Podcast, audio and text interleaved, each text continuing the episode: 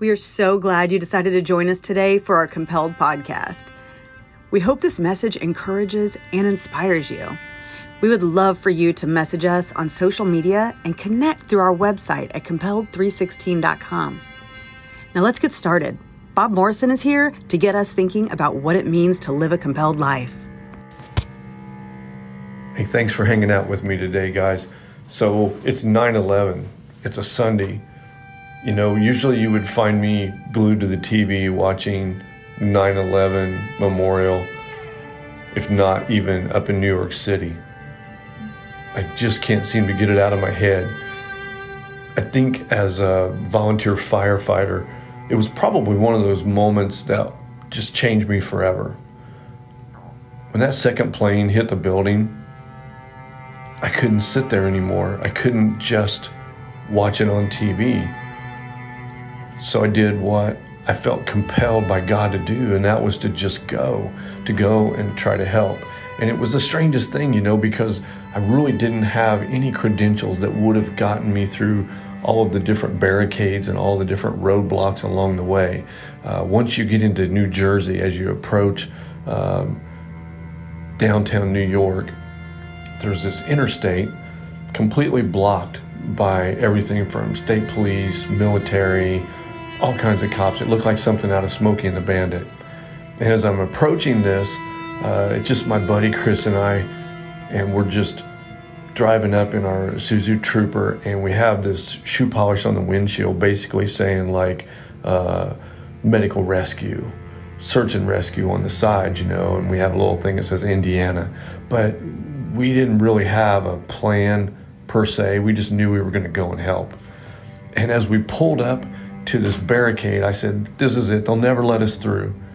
And instead, they actually come walking towards the vehicle. I'm going to get my driver's license out and think, okay, I'm going to have to try to really do a hard sell on why they should let me through the barricade. Instead, they walk up to the vehicle, and before they even get to me, he just uh, motions for me to roll the window down, and he says, "Hey, hey, Indiana, we got you. Uh, we're going to move the barricade. Just hang with us for a second. They move the barricade. Next thing you know, we're on the Holland Tunnel Expressway as the only vehicle. Now think about that, man. This is a heavily traveled interstate, and we get to the toll booth and it's so eerie. There's nobody there. There's no signs. Nothing's lit up. Uh, you can just see the doors literally swinging in the wind. It looks like something out of Apocalypse.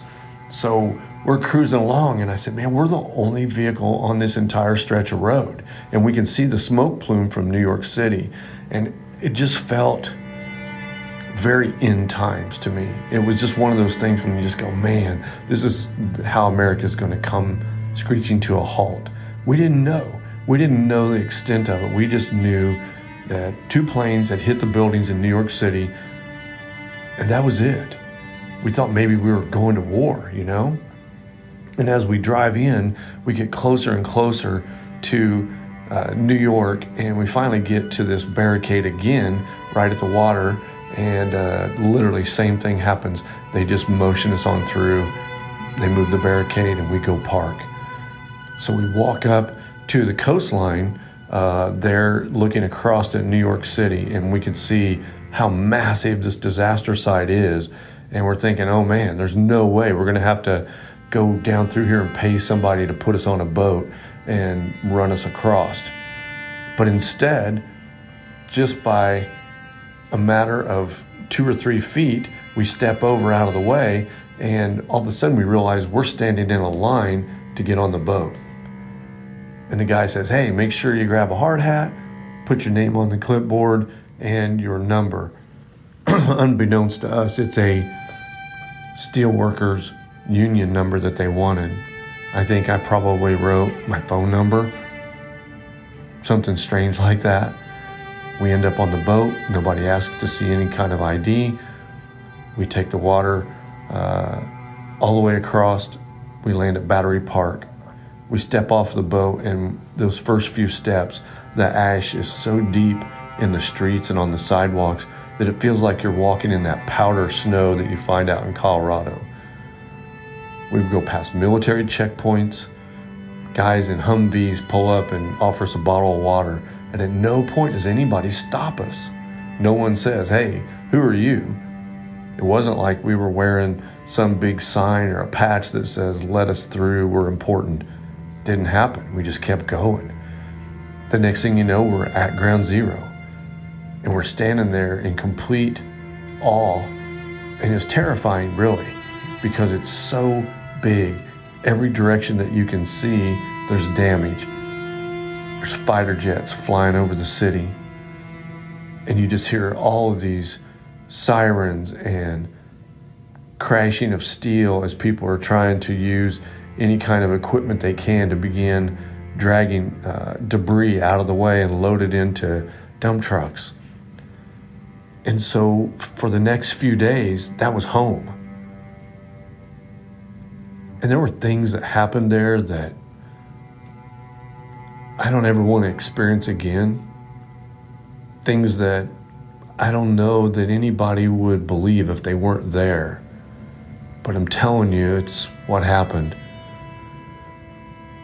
They gave us uh, access. They said, Here, this is the way down into the hole, the pit. What you saw on Ground Zero uh, pictures and what you saw on TV, where it looked like that giant steel waffle fry sticking up out of the ground with hundreds of men uh, going down in there to do bucket brigades to bring pieces of material out and anything that was like uh, debris or if it was from the commercial airliner, if it was parts for that, it went to a different line. Uh, any kind of ID that we found, anything from wallets to driver's license, any kind of identifying documents, those went in buckets as well and they were sent out. And then they said, Hey, Indiana. And they pointed us. It says, The body bags are right there. You guys go ahead on down in there.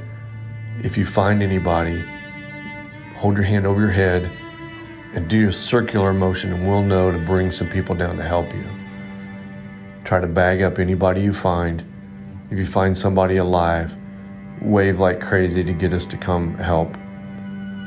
And so we waded down into this giant pile of debris that shook and vibrated and had sharp pieces of steel sticking up everywhere, pieces of rebar, broken glass. Uh, there were 100 ways to get hurt down there. In fact, we found out that over 1,100 volunteers got hurt just in the first week. It was like nothing I'd ever seen. The powder was basically ground concrete, a lot of ash from people who were incinerated. And we didn't have a mask, we didn't have anything. We just went down in there to do the best we could. We started finding victims. And I know that as the days went on, our chances of finding somebody alive got less and less. Now you have to understand the rumor was that they had evacuated several thousand people down through what would be considered the lower level uh, down in towards the subway, and there was a cafeteria down there. So they said, hey, if they're all trapped down there, they have food and water. They're just waiting for us to get to them.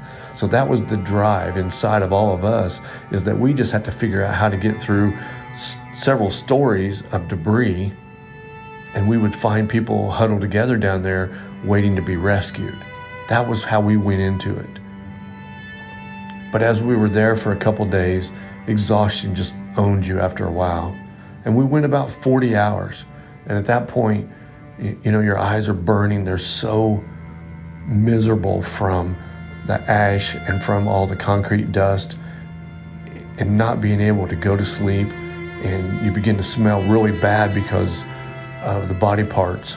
Uh, you're wearing gloves that are completely saturated and you can't differentiate where the smell's coming from. And I remember there was a point where I said, Man, something's really bad around here. What smells so bad? And they said, That's you. It's your gloves and your the clothing on your arms is saturated. That's not easy to deal with. You know, when you begin to smell like a morgue, and burnt flesh, and you're exhausted, and you begin to wonder, you know, what's going to happen next. And I remember there was a moment when they began saying that they were going to move more of the material and they needed like a mm, almost like a track hoe and they were trying to move these giant pieces of steel I-beams and the I-beams some of them were three and four feet tall. They were massive and they said hey we need you to kind of hurry because there's um, a chance that this pile is going to shift and about then i realized that i had uh, the remains of someone who was lost in the disaster, and part of them was under the I beam. The clothes were tattered, the body was essentially not intact. And as I began to pull, I used both hands and try to ease them out from under the I beam. It was obvious it wasn't going to happen. And one of the uh, cops that was in leadership, he's standing there watching how we load these bodies into the body bag. And he looks at me and he says, just pull, pull hard. And as I'm pulling, the remains come apart. And it feels like I'm tearing a human in half. And I remember when it gave, it just, it did something in my soul. It, it literally felt like I could feel my soul tear. And I sat down and I put that remains that I had in, in a body bag. And I looked at my hands that were just completely blood soaked. And I looked at the cop and I looked up at the sky. And I remember screaming at the top of my lungs uh, just as jets are flying by and metal crashing all around us being loaded in trucks. And it was the most frustrating, anguish that I could ever describe. I don't wish it on anybody. And over the course of those days, we got to the point where we had to lay down, and there wasn't really any place to lay down. So we found a hallway that had about eight or nine inches of ash in it, and we literally laid down in the ash because it had a little bit of padding to it. And you couldn't let your mind go to where that ash came from, or you wouldn't be able to lay down. And we all worked past the point of exhaustion, and we worked past the point where we were making rational decisions. And by the time that first week was over and we headed back to Indiana, something had changed inside of me. You know, I feel like I lost my innocence to the ways of the world. I thought that basically there were good people out there and that they made sure that bad people didn't get to do anything too terrible. But after I saw that, I realized there's no change in this. There's no there's no going back. We're never going to be the same country that we were. So we drove back to Indiana, and I began to realize that something had to change in me. You know, God was trying to get my attention, trying to get me to be a different kind of person, to be something more than just a guy chasing a paycheck. And I began to feel this pull to go and to take care of survivors of disasters and that's literally how our nonprofit started. We just said one day, we got to do this. We need to start going and helping people. And by the time Hurricane Katrina rolled around, we were doing it. We were going all the time. And I look back and I think, man, those first 40 years of my life, I felt like they were just wasted. But the reality of it is, God knows exactly when and where to say, now, let's do this. He understands what's going on in your mind and in your heart and in your life. You get to a point where you just think, uh, I'm not ready to do that, or I can't do that, or Maybe you're saying, I won't do that. But all of a sudden, these pieces begin to click together and they find their way to a point where you just say, Yeah, it's now. I get it. It's time. Let's do this. And you find yourself talking to God saying, Hey, just open the door for me, man. I'm ready. Let's do this. And that's when something crazy happens and He opens the door. I don't know where your moment's going to come. Don't know how it's going to come. Don't need to. You just need to know that it's coming. And when it does, you have a choice. You can literally say no thanks and tune it out and just go on with your life, and you'll always wonder what did I miss? What was it that he was trying to get me to do that I just flat out missed? Or you can say, yeah, that's the day I remember it. I can look back and say, that's the day that I said, let's do this. Take me on that journey, God, and wherever it takes me, whatever it is, whoever I meet, whatever I'm doing, I'm good with it. As long as it brings Him glory, in the end, that's really all it's about. So, on this 9 11 weekend, I pray that you find the answers to some of those questions. Keep seeking Him out. And keep remembering that saying that we saw on every fire truck and on every TV channel that said, never forget. Because it was about remembering 9 11 and never forgetting all the people who paid a price to go in there to rescue the innocent. And the same thing's true with Jesus. Never forget, he paid a massive price, one that nobody else could pay. He paid it for you, he paid it for me. So, my hope is that as you go through this next week and on your journey, that you can say to yourself, I'll never forget the price that Jesus paid for me. Hey, this is Bob Morrison. I'll see you somewhere out there.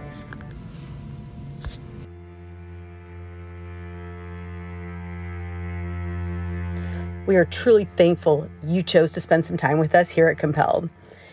If you enjoyed today's message, we encourage you to like it, share it on social media, and check out our website, compelled316.com.